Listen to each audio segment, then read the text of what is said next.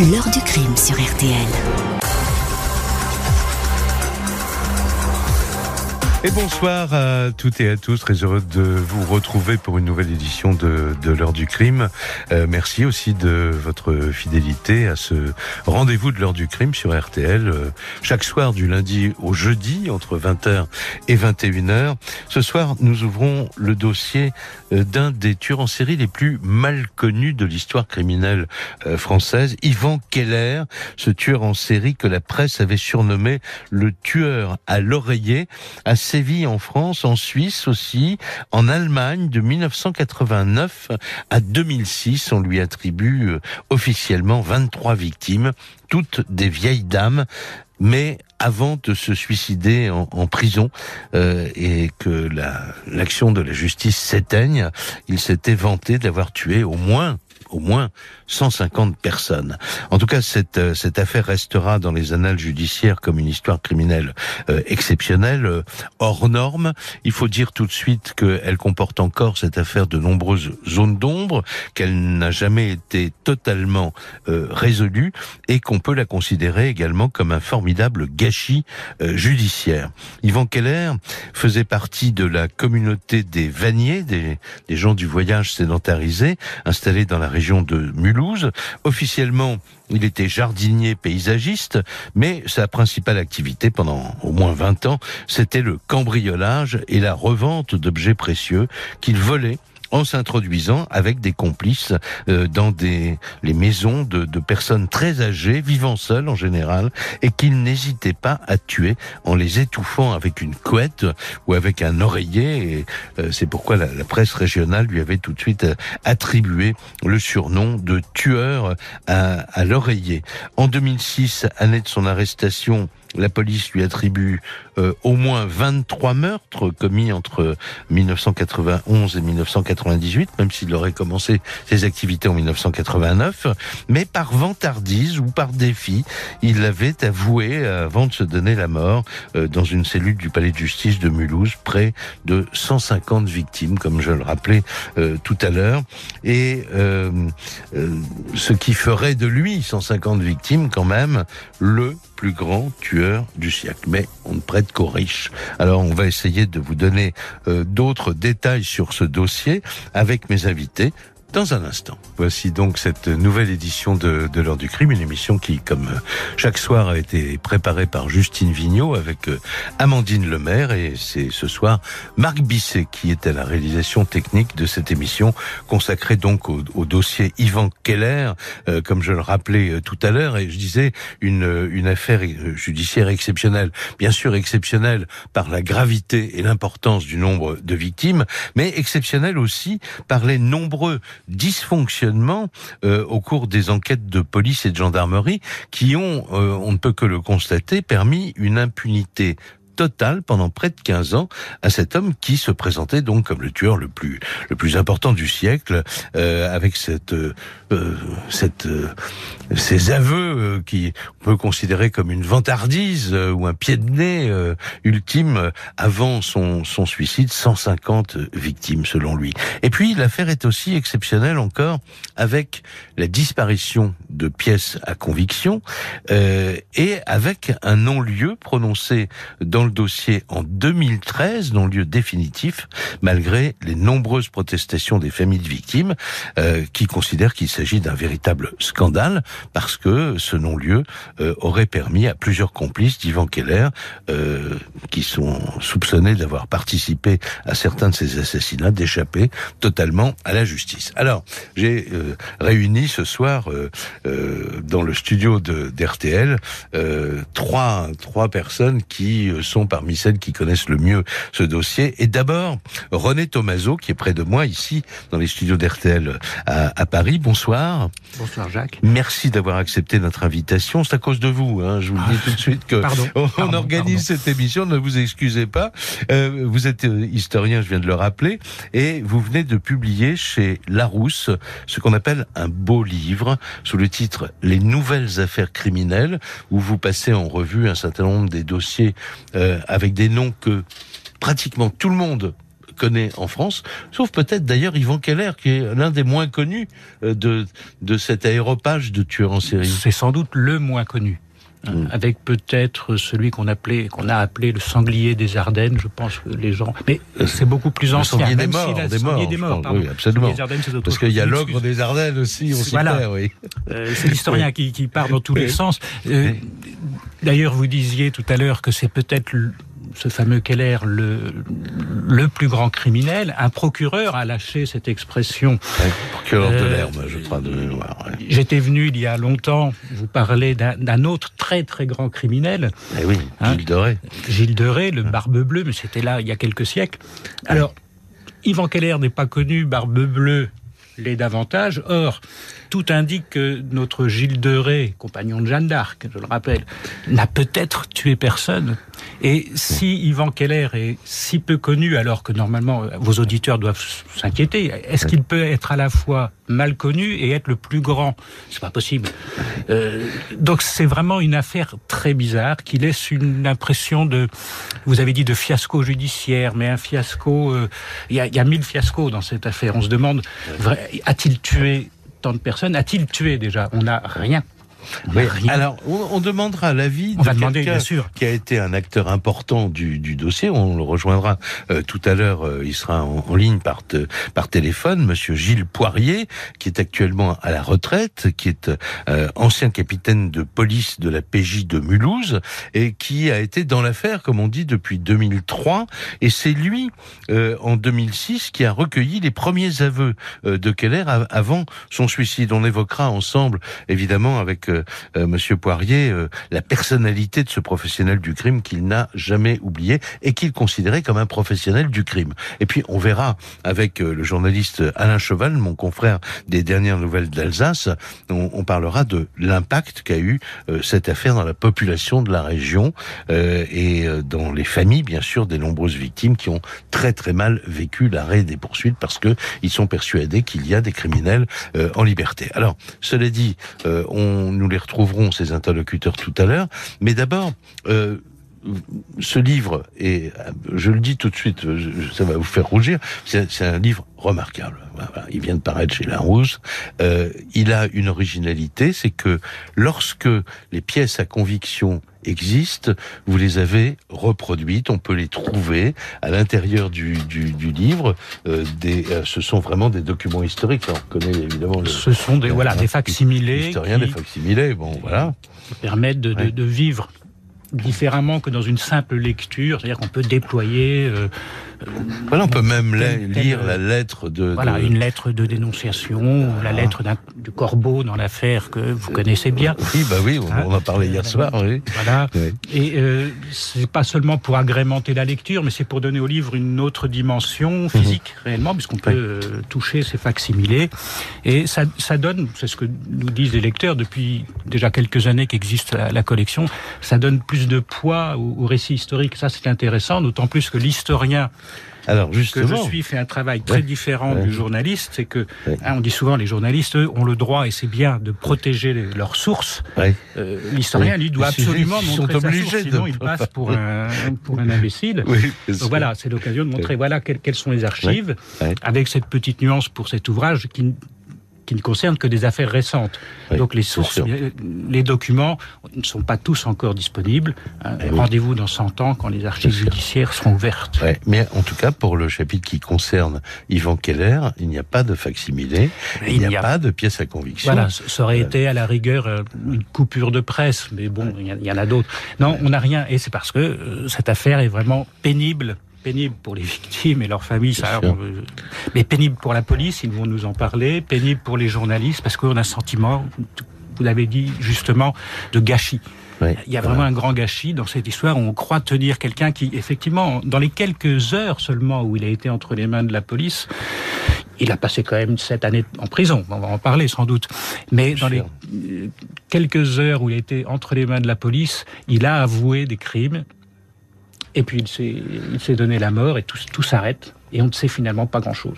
Alors, on va revenir dans un instant ensemble euh, sur euh, les, premiers moments où on a entendu parler de ce de cet homme. Dans vous avez retrouvé des sources, alors pour le coup historiques et policières évidemment, euh, parce qu'il a été dénoncé. Enfin, vous nous raconterez tout cela dans un petit instant. Mais d'abord, on va entendre au début de cette émission un, un premier document RTL qui remonte au 20 septembre 2006. ce jour-là, Yvan Keller est placé en garde à vue à l'antenne de la police judiciaire du commissariat de Mulhouse. C'est là qu'il avoue avoir tué euh, beaucoup de vieilles dames, de nombreuses vieilles dames, mais il va se suicider deux jours plus tard euh, dans, les, dans une cellule du tribunal, juste après avoir été mis en examen pour homicide volontaire et pour vol. C'est une situation pas banale, encore une fois, euh, hors norme. Et le 26 septembre, donc six jours plus tard, notre correspondant dans la région, Samuel Goldschmidt, euh, revient sur les toutes dernières, premières et dernières déclarations d'Ivan Keller. Ivan Keller a répété deux fois ses déclarations, d'abord devant des policiers, puis devant un juge d'instruction, des déclarations imprécises mais inquiétantes. Régis Delorme est le procureur de Mulhouse. Yvan Keller euh, a reconnu euh, de nombreux cambriolages accompagnés parfois de meurtres de personnes âgées qu'il étouffait à l'aide d'un oreiller euh, dans la nuit dans leur maison, la plupart du temps tout à fait isolée. Parmi les faits dont il s'est accusé, effectivement on peut les comptabiliser par plusieurs dizaines certains étant euh, totalement imprécis et sur euh, de nombreuses années différentes, euh, soit en Alsace, soit en Suisse, soit en Allemagne. Mais en ce qui concerne les faits avérés, il y avait au moins déjà cinq cambriolages accompagnés de meurtres qui étaient déterminés dans les années 94. Deux meurtres commis notamment dans le Bas-Rhin et trois dans la même rue de Burnopt-le-Haut, près de Mulhouse, en 1994.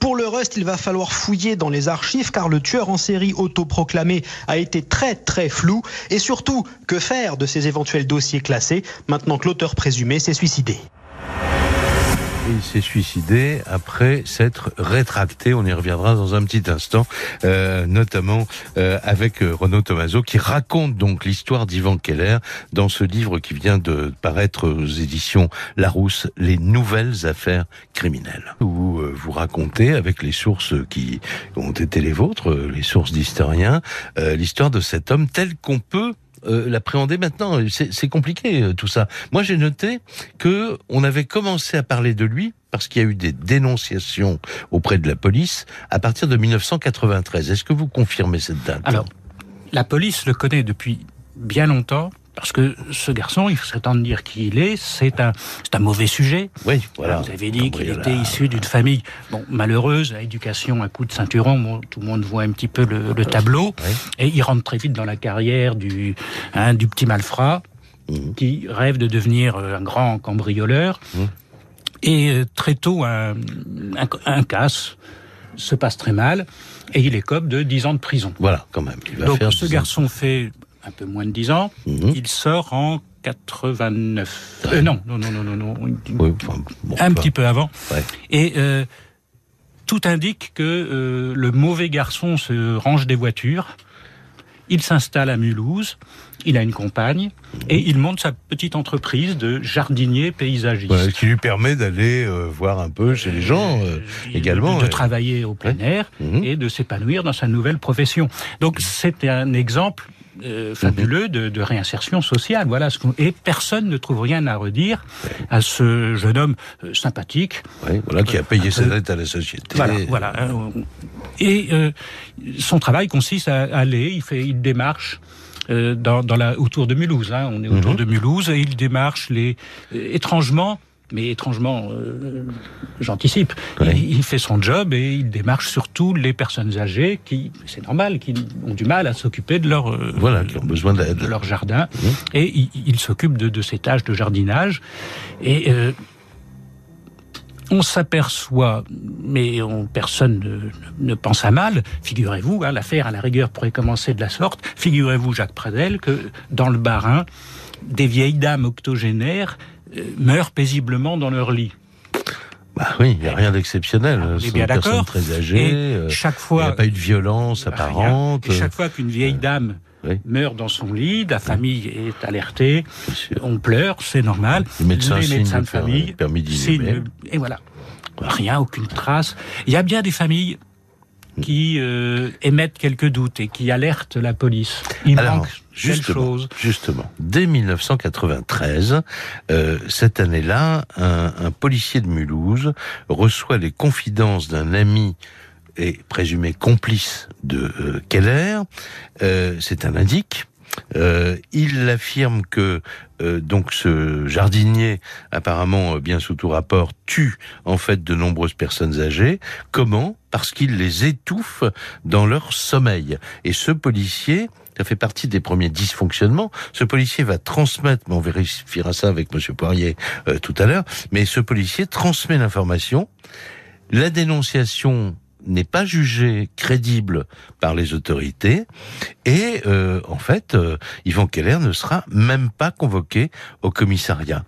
Et puis en 2000, alors là cette fois-ci c'est plus sérieux euh, pour lui parce qu'en 2000 c'est le propre frère d'Yvan Keller, Pierre, qui en parle aux gendarmes. Mais là encore, l'affaire est classée un an plus tard. Eh oui, mais parce que euh, le premier qui dénonce, qui est un, un, un pote à, à Keller Ouais, hein, depuis très longtemps, et euh, il fait un peu l'indique pour la, la police, mais c'est lui aussi un, un rude gaillard.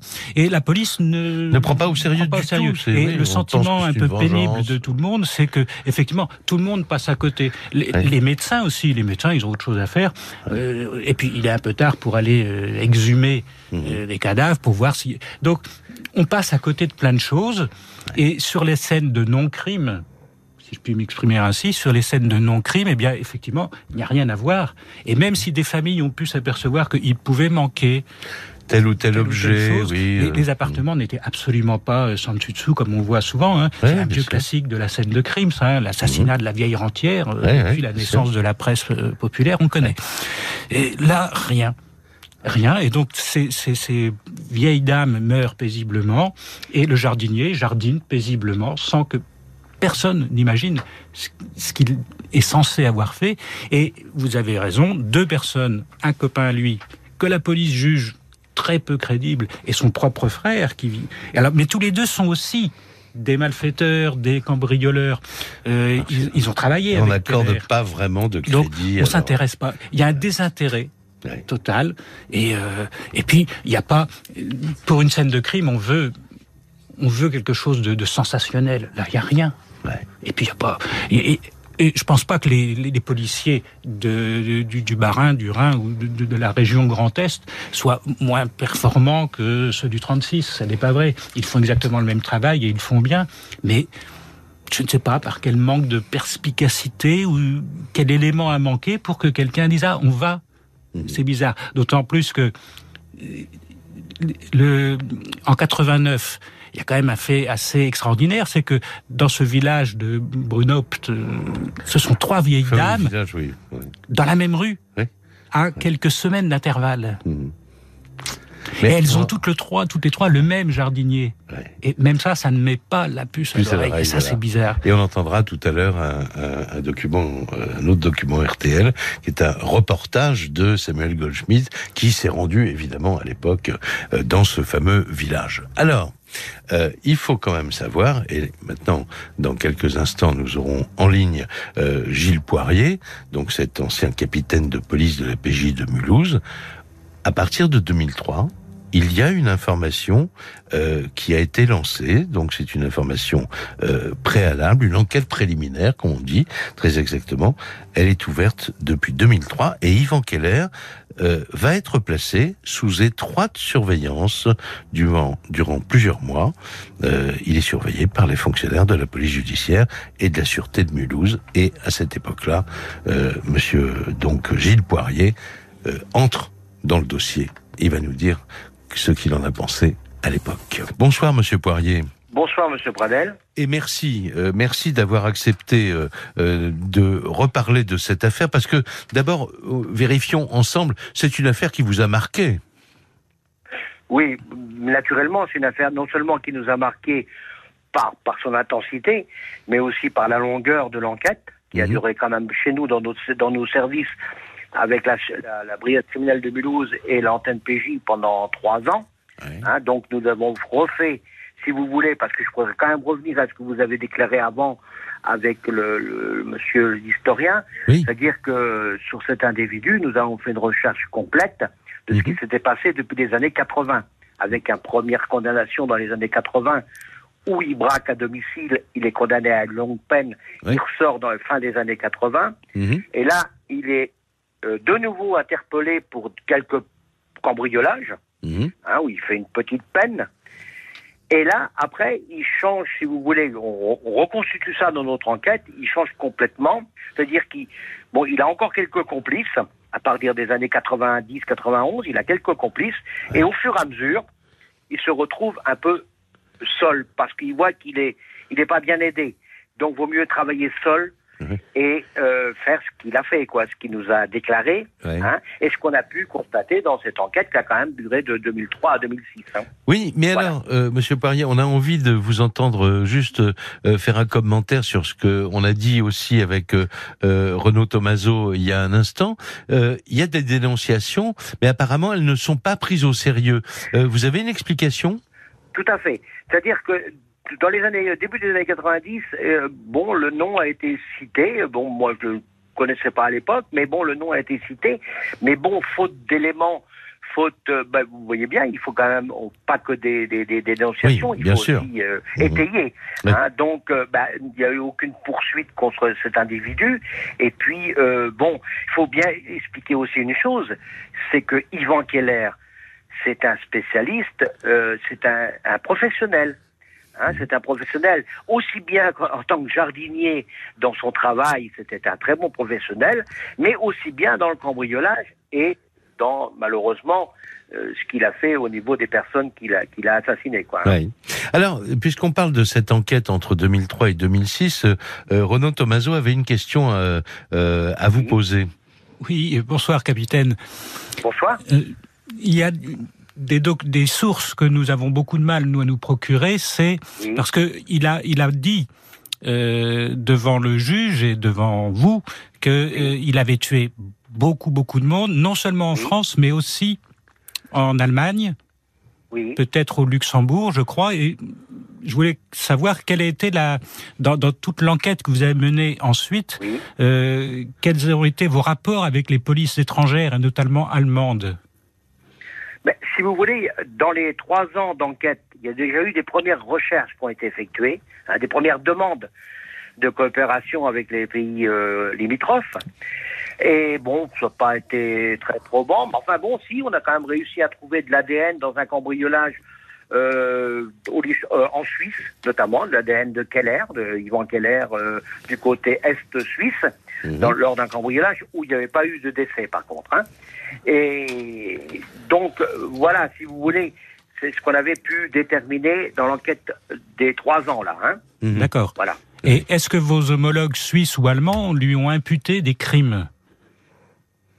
Non, non, mais non, puisque bon, s'il n'y a pas d'ADN, s'il n'y a pas de, si vous voulez, à partir du moment que Yvan Keller s'est suicidé, euh, s'est suicidé après l'enquête a continué, mais bon, je pense avec une, une locomotion beaucoup plus souple. Hein, et bon, les Allemands, nous- vous savez, la difficulté, aussi bien en Suisse, en Allemagne qu'au Luxembourg ou ailleurs, a été de, de, de, de découvrir des faits, des faits de, de, de personnes euh, tuées à domicile, enfin tuées entre guillemets, puisqu'il Eh ne les oui. tuait pas, il les étouffait. Ouais. Hein, il, les, il les endormait, il les étouffait, c'est ce qu'il me disait. Ouais. Hein. Donc, chez nous, on a eu le même problème, sauf qu'on a eu quand même des éléments dans différents faits où on a pu déterminer, notamment lors de- d'enquêtes aussi de, de gendarmerie ou de euh, locales, hein, dans le Bas-Rhin, dans le Haut-Rhin, où on a pu déterminer qu'il y avait des gens qui avaient été assassinés chez eux. Mais personne n'avait été arrêté parce qu'il manquait des indices, il manquait des preuves. Voilà, si vous voulez. Oui. Donc, il avait la facilité. Lui, il fallait endormir les personnes et faire le moindre, si vous voulez, euh, impact personnel dans la maison, si bien quand les familles arrivaient dans les maisons, euh, les maisons où la personne était décédée, une personne plus ou moins âgée, bon, on s'apercevait qu'après deux trois jours après, il y avait eu euh, une fenêtre peut-être cassée ou détériorée ou des, des choses comme ça ou de l'argent qui avait disparu, des trucs comme ça. Mais si vous voulez, au départ, il y avait le décès, donc les gens. Et, et, et, et quand on va au niveau des, des, des, des, des, des médecins, parce qu'en fin de compte, c'est ça, on a fait une recherche Eh oui, bien au sûr. niveau des, de tous les, par exemple dans le dans l'Alsace, de tous les, les, les, les les personnes décédées à, la, à domicile d'un certain âge. Bon, on en a trouvé un beaucoup, naturellement, mais euh, les médecins donnaient souvent des, des, des, des, des certificats de décès, des, donc euh, aucune enquête, si vous Eh voulez. oui, bien sûr. Hein, C'est vraiment une enquête difficile, lit, hein, quand même. Ouais. euh, dans- qui Ouais. dort dans son lit, Ouais. ce code plus normal, ou Eh qui oui. dort même si elle n'est pas bien, même si le dentier est à côté, tout comme ça. Mais il avait le don de préparer de la scène de crime Ouais. pour éviter justement qu'il y ait des recherches. Oui, parce qu'on disait, moi c'est un vieux souvenir de lecture d'articles de l'é- de l'époque, on disait que il, il recoiffait certaines de ses victimes euh, pour ne justement pour pour ne pas euh, que on remarque qu'il y avait pu y avoir une scène de violence. Évidemment, Renaud Tomaso, si vous avez des, des questions à poser à, à cet ancien policier qui a quand même mené l'enquête, qui a été au cœur de ce dossier pendant trois ans, euh, vous le faites, hein, vous êtes chez Je vous, bien entendu. Mais euh, je voudrais qu'on revienne sur les conditions de l'interpellation, euh, Gilles Boirier, euh, de euh, Yvan Keller.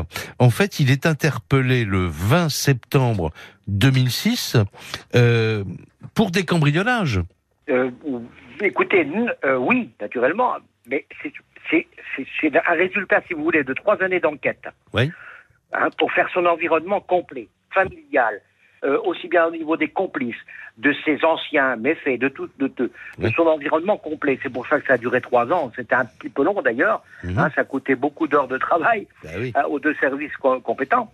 Et, et donc, euh, euh, au mois de septembre, avec euh, l'accord du magistrat, dans, instructeur, donc on a, on a dit bon maintenant, on a assez d'éléments hein, pour lui soumettre ces éléments, Oui. pour le mettre, euh, le confronter quoi, ces éléments. Voilà, il Et est c'est arrêté comme ça qu'on intervient au mois de septembre 2003. 2006. C'est c'est ça. Et il est euh, interpellé en même temps qu'une quinzaine d'autres personnes, je crois, euh, issues de ce fait. fameux milieu des, des vanniers. Alors, Oui, enfin, je vais revenir quand même là-dessus. C'est des vanniers.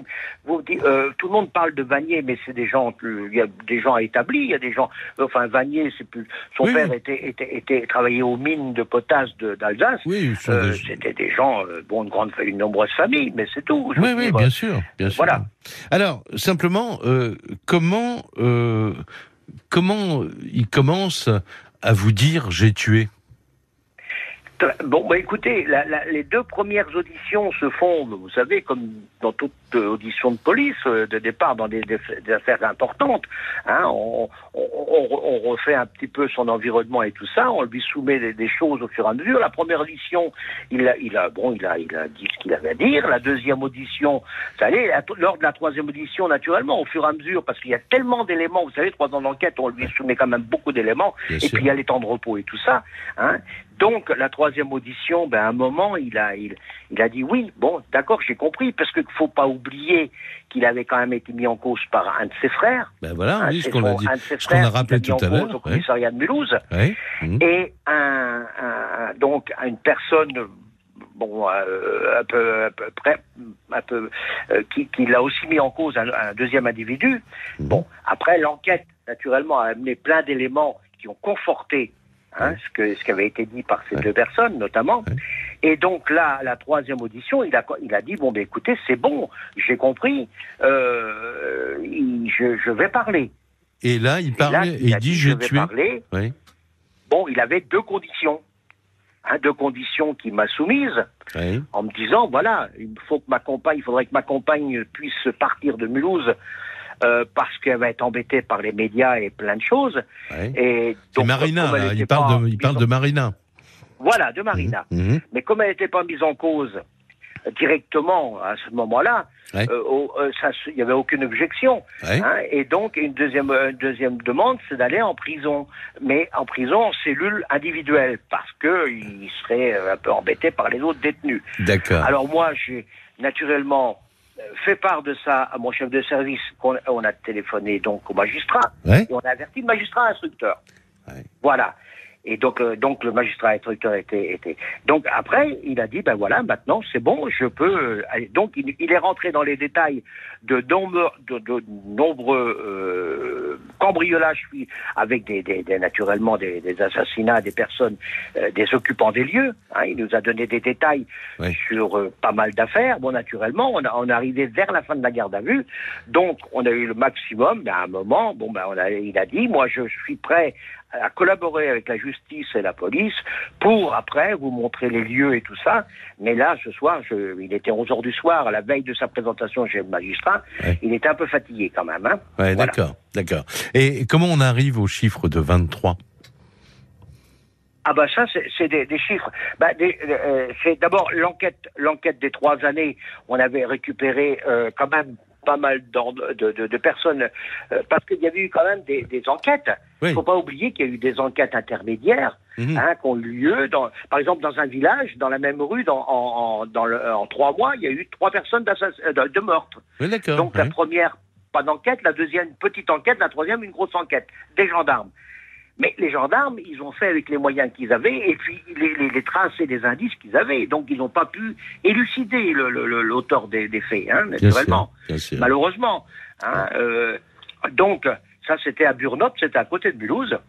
Et donc c'est vrai qu'à l'époque, s'il avait pu être arrêté, eh ben, ça aurait évité pas mal de choses, quoi. hein. Bien sûr. Mais donc, il sûr. nous a expliqué ça, et c'est avec tous ces éléments-là, plus d'autres faits qu'il nous a dit lors de la garde à vue, et qu'il a répété chez le magistrat instructeur, Ouais. qu'on a pu déterminer un nombre de 23. Et, bon, je pense que l'enquête, après, euh, est arrivée à 33, 34. Bon, moi, lors de ces, si vous voulez, lors de ces aveux, euh, il m'a dit, mais moi, je ne peux pas dire maintenant le chiffre exact, mais ça peut, pas 130, 150, mais il faudra que je vous, Ah je vous oui. accompagne, que je vous montre et tout ça. Que, parce Il- que c'est- vous savez, c'est un vous parle- pragmatique. Ah oui, alors attendez, euh, Renaud, Oui, Tomaso, non, c'est- euh, c'est Et- et- et important. au- au- Oui. Autant dans son travail de jardinier que de cambrioleur euh, meurtrier, il était très. Lui, il cherchait l'argent. Parce qu'il avait besoin d'argent. Lui, il- vous savez, il aimait les casinos, il aimait les, les, les- oui, les- bien sûr. voilà, les grands restaurants et tout ça. Donc, euh, et puis le PMU, naturellement. Donc, et puis il faut dire que nous, on a été un petit peu handicapés à partir de quand on a repris l'enquête en 2003, parce que en 2000, il avait, comme vous l'avez précisé, il avait été, euh, il avait été mis en cause dans des cambriolages Euh, par la, S- la- la section de recherche de, de- de- de Strasbourg, Ouais. euh, qui a abouti à un non-lieu parce qu'il y avait une pluralité d'auteurs, mais pas assez d'éléments pour les mettre en cause. Donc il y a eu un non-lieu, ce qui est Ouais. normal, euh, hein, suit, ça Ouais. suit la, Mhm. la procédure judiciaire. Ouais. Et donc, il a été beaucoup plus méfiant. Et donc, c'est pour ça que nous, on a été obligés de mettre trois ans pour rassembler un maximum d'éléments contre lui. D'accord. Capitaine, euh, vous nous confirmez que devant vous, il est bien allé jusqu'au au chiffre de 150. Oui, tout à fait. Oui, oui, oui, oui. Oui, oui, moi, il m'a dit 130, 150. Il, dit, il m'a dit purée de patates, je sais pas, moi, 130, 150. Et- selon vous, pas- c'était vous de- le- Est-ce que c'était de la pas- fanfaronnade, du défi, ou est-ce qu'il y avait un fond de, de, de certitude? Non, non, non, non, c'est c'est un pragmatique, ce gars. C'était un pragmatique, vous savez. Euh, D'ailleurs, euh, il est tellement pragmatique que quand, euh, après son passage chez les instructions, ça s'est très mal passé tout, à la fin du, le- le- Ouais. à la fin du passage, ben, il a vu que bon, moi, ça n'irait pas mieux parce que bon, on n'avait pas pris en compte ces trucs. Eh ben, il s'est suicidé. Mais ça, c'est tout à fait le personnage. C'est un gars très très déterminé. Ouais. Vous savez, moi, j'ai, bon, on peut- là, on n'a pas le temps, mais si vous voulez, des, on a des exemples dans l'enquête où pour des des recels de, de machin, de vol et tout ça, eh ben, il a failli tuer quelqu'un, ou il a, ou il a peut-être tué, mais enfin, il a, il a failli tuer, ça, ça, on le sait parce qu'on l'a dans la procédure, hein, parce que la personne n'avait pas répondu à. Vous savez, c'était une, c'était une personne très pragmatique, très. Euh, oui, oui, c'était un, un professionnel, quoi. Enfin, on comprend mieux pourquoi cette affaire vous a particulièrement marqué. Je vous remercie beaucoup, euh, Gilles Poirier, d'avoir évoqué euh, ces, ces trois années, euh, évidemment, et on comprend pourquoi encore euh, la personnalité euh, de cet homme, euh, vraisemblablement tueur en série, donc euh, vous a particulièrement marqué. Maintenant, on est curieux d'avoir le point de vue du journaliste de, des dernières nouvelles d'Alsace, Alain Cheval. Bonsoir, Alain Cheval. Bonsoir, ça va bien. Alors, nous allons bien, mais il faut dire qu'on est un peu secoué par euh, le nombre de victimes, parce que on, en parle comme ça. Qu'est-ce que vous pensez de cette histoire? Vous l'aviez suivi, vous, à l'époque, ou c'est un dossier simplement qui fait partie de la mémoire de votre région?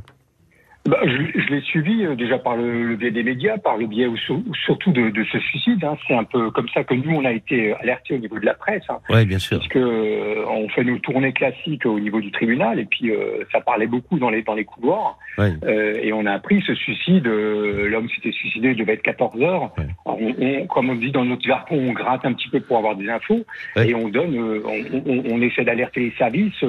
au niveau du parquet, il y avait zéro information qui circulait. C'était un petit peu compliqué d'écrire le papier à, à cette époque-là. Ouais. Et on arrive à, à, à, à, constituer une sorte de puzzle en sachant euh, que la personne était euh, euh, présentée chez le, le, le, juge le matin et qu'il était euh, en attente de sa présentation devant le juge de, de la détention des libertés et que c'est pendant ce laps de temps entre midi et deux tout bêtement qu'il a profité de, de on va dire d'une d'un manque de surveillance euh, euh, précise pour se suicider avec euh, il a pris ses lacets déjà il devait pas avoir des lacets normalement dans, dans, dans ses Ouais. chaussures Voilà. euh, pour s'accrocher à un crochet d'un d'un- d'un spot Ouais. et il s'est pendu.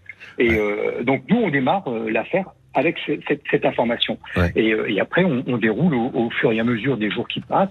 Euh, je sais que ça s'est passé, le, le suicide s'est passé un vendredi.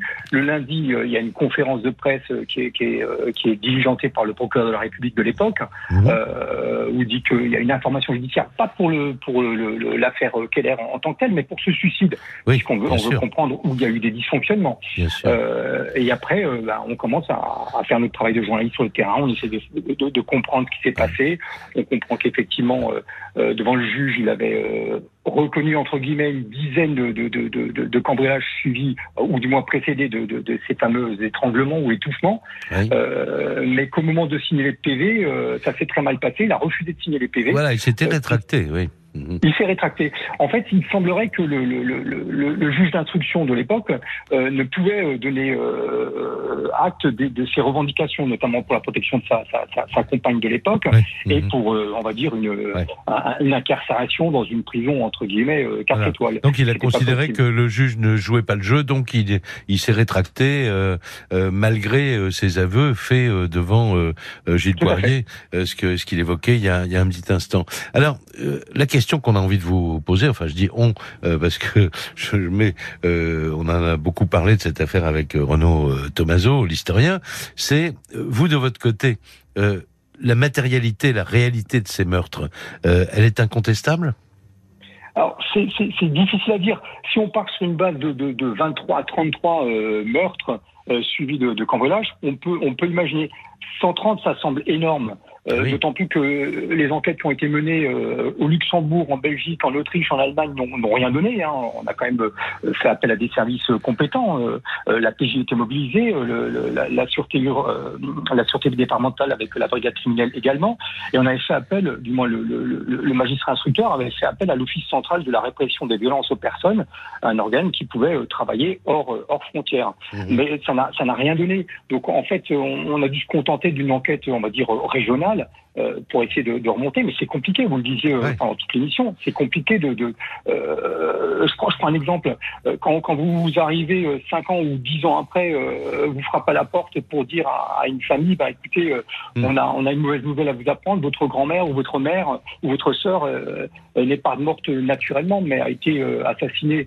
Euh, D'un, c'est compliqué euh, vis-à-vis des, des, des, des, fi- des- des victimes. Sûr. Mais c'est aussi compliqué après de, de remonter euh, les indices, de retrouver euh, des traces ADN. Il faut savoir que tout a été chamboulé. On, retrouve rien. Il n'y a pas de couette, il n'y a pas d'édredon, il n'y a pas de, il y a pas de. Voilà. En plus, euh, c'est, c'est- c'est, on va dire la cerise malheureusement sur le gâteau, c'est que euh, à un moment, il y a, il y a on déménage euh, euh, un laboratoire euh, qui était chargé de, de, de re- re- récupérer et travailler sur les, les, les pièces, les. les, euh, Oui, et les elles disparaissent. Elles disparaissent. elles- disparaissent, elles sont perdues. Eh Alors, oui, euh, voilà. Vraiment qui a, ce qui a scandalisé euh, évidemment des, des familles de certaines personnes persuadées que euh, grand-mère ou leur mère avaient été des, des victimes. Et alors, je, on vous reprend dans deux secondes, mais je voudrais qu'on écoute ce reportage de Samuel Goldschmidt sur ce village où, où trois personnes âgées euh, étaient, étaient- étaient donc décédées selon les aveux aussi d'Ivan Keller. Écoutez le reportage de Samuel Goldschmidt. Les récits des familles sont unanimes ici à Burnop-le-Haut. C'est le village de 1600 habitants proche de Mulhouse où trois vieilles dames sont mortes dans la même rue entre janvier et avril 1994. Tous les proches sont en train de revivre les détails de cette période quand ils ont trouvé leur maman décédée dans leur lit. À chaque fois, pas de traces spectaculaires d'effraction, mais tout de même quelques doutes. Pas de dégâts notables dans les maisons, mais des objets déplacés. À chaque fois, de l'argent disparu ou même une carte bleue. Et surtout, surtout, surtout, à chaque fois des corps impeccablement installés dans les lits, draps lissés, couvertures tirées, les bras alignés le long du corps, comme au garde à vous, comme si une infirmière avait arrangé une patiente dans un lit d'hôpital, selon l'expression du fils d'une des trois victimes présumées que nous avons rencontrées. Les enquêteurs ne s'étaient pas pour autant affolés plus que de raison. Une seule autopsie avait été ordonnée. Le médecin légiste avait conclu à une mort par arrêt cardiaque qui pouvait être la conséquence d'une grande peur. Les aveux d'Yvan Keller changent tout évidemment ces familles ont l'impression enfin que leurs doutes seront pris au sérieux 12 ans après. Voilà, je voulais qu'on réécoute ce document euh, RTL. Euh, Alain Cheval, on arrive au, bout de cette émission. Je voudrais euh, entendre ce que vous pouvez dire sur l'impact. Il, existe toujours l'impact de cette de cette affaire aujourd'hui? La on a un peu oublié. Alors c'est vrai que les gens, euh, j'ai ce témoignage d'une voisine à, à Yvan Keller euh, quand il habitait au Réberg, un quartier très chic de Mulhouse, euh, rue de Verdun, et qui découvre par le biais d'un reportage télévision que son, voisin de palier était sans doute le plus grand criminel de tous les temps. Elle, et, elle racontait à la presse que c'était un personnage charmant qui s'occupait effectivement du jardin des communs et que c'était une personne tout à fait agréable et elle en revenait pas, il n'y croyait pas. Mais c'est vrai que ça, ça, ça, quand même cette affaire a laissé un, un, goût amer parce que on peut pas dire de, de qu'il y, y, a eu un, des ratés au niveau de la justice. Je pense que chacun a fait son euh, son, son travail. C'est pas un fiasco justicière. Je pense que c'est mis bout à bout. Ce sont des, des, des, des petits ratés. Je prends juste cet exemple euh, par rapport au suicide de ouais. d'Ivan Keller, puisqu'il y a une, une instruction euh, qui ouais. va se solder par un, par un non-lieu. Voilà. Euh, et la, la, compagne de l'époque d'Ivan Keller va euh, tenter une procédure ouais. contre l'État. Oui, elle va être indemnisée. Elle va être indemnisé, ce qui a scandalisé évidemment les, les, familles. Écoutez, je vous remercie, on peut pas aller plus loin ce soir. Merci en tout cas parce qu'on voulait absolument ces regards croisés entre le journaliste, l'ancien policier et l'historien. Merci à tous et je rappelle René Renaud Tomaso, euh, vos nouvelles affaires criminelles euh, parues chez Larousse euh, et que j'incite et j'engage ceux qui vous ont écouté à plonger dans ce livre qui est plein de surprises encore aujourd'hui. Sur RTL.fr, prenez le temps de découvrir notre offre de podcast inédit et gratuit RTL Originals. Science, international, crime, politique et sexo. Des dizaines de podcasts sont à votre disposition. Et n'oubliez pas que vous pouvez aussi réécouter l'ensemble des émissions de RTL 24h sur 24 sur RTL.fr.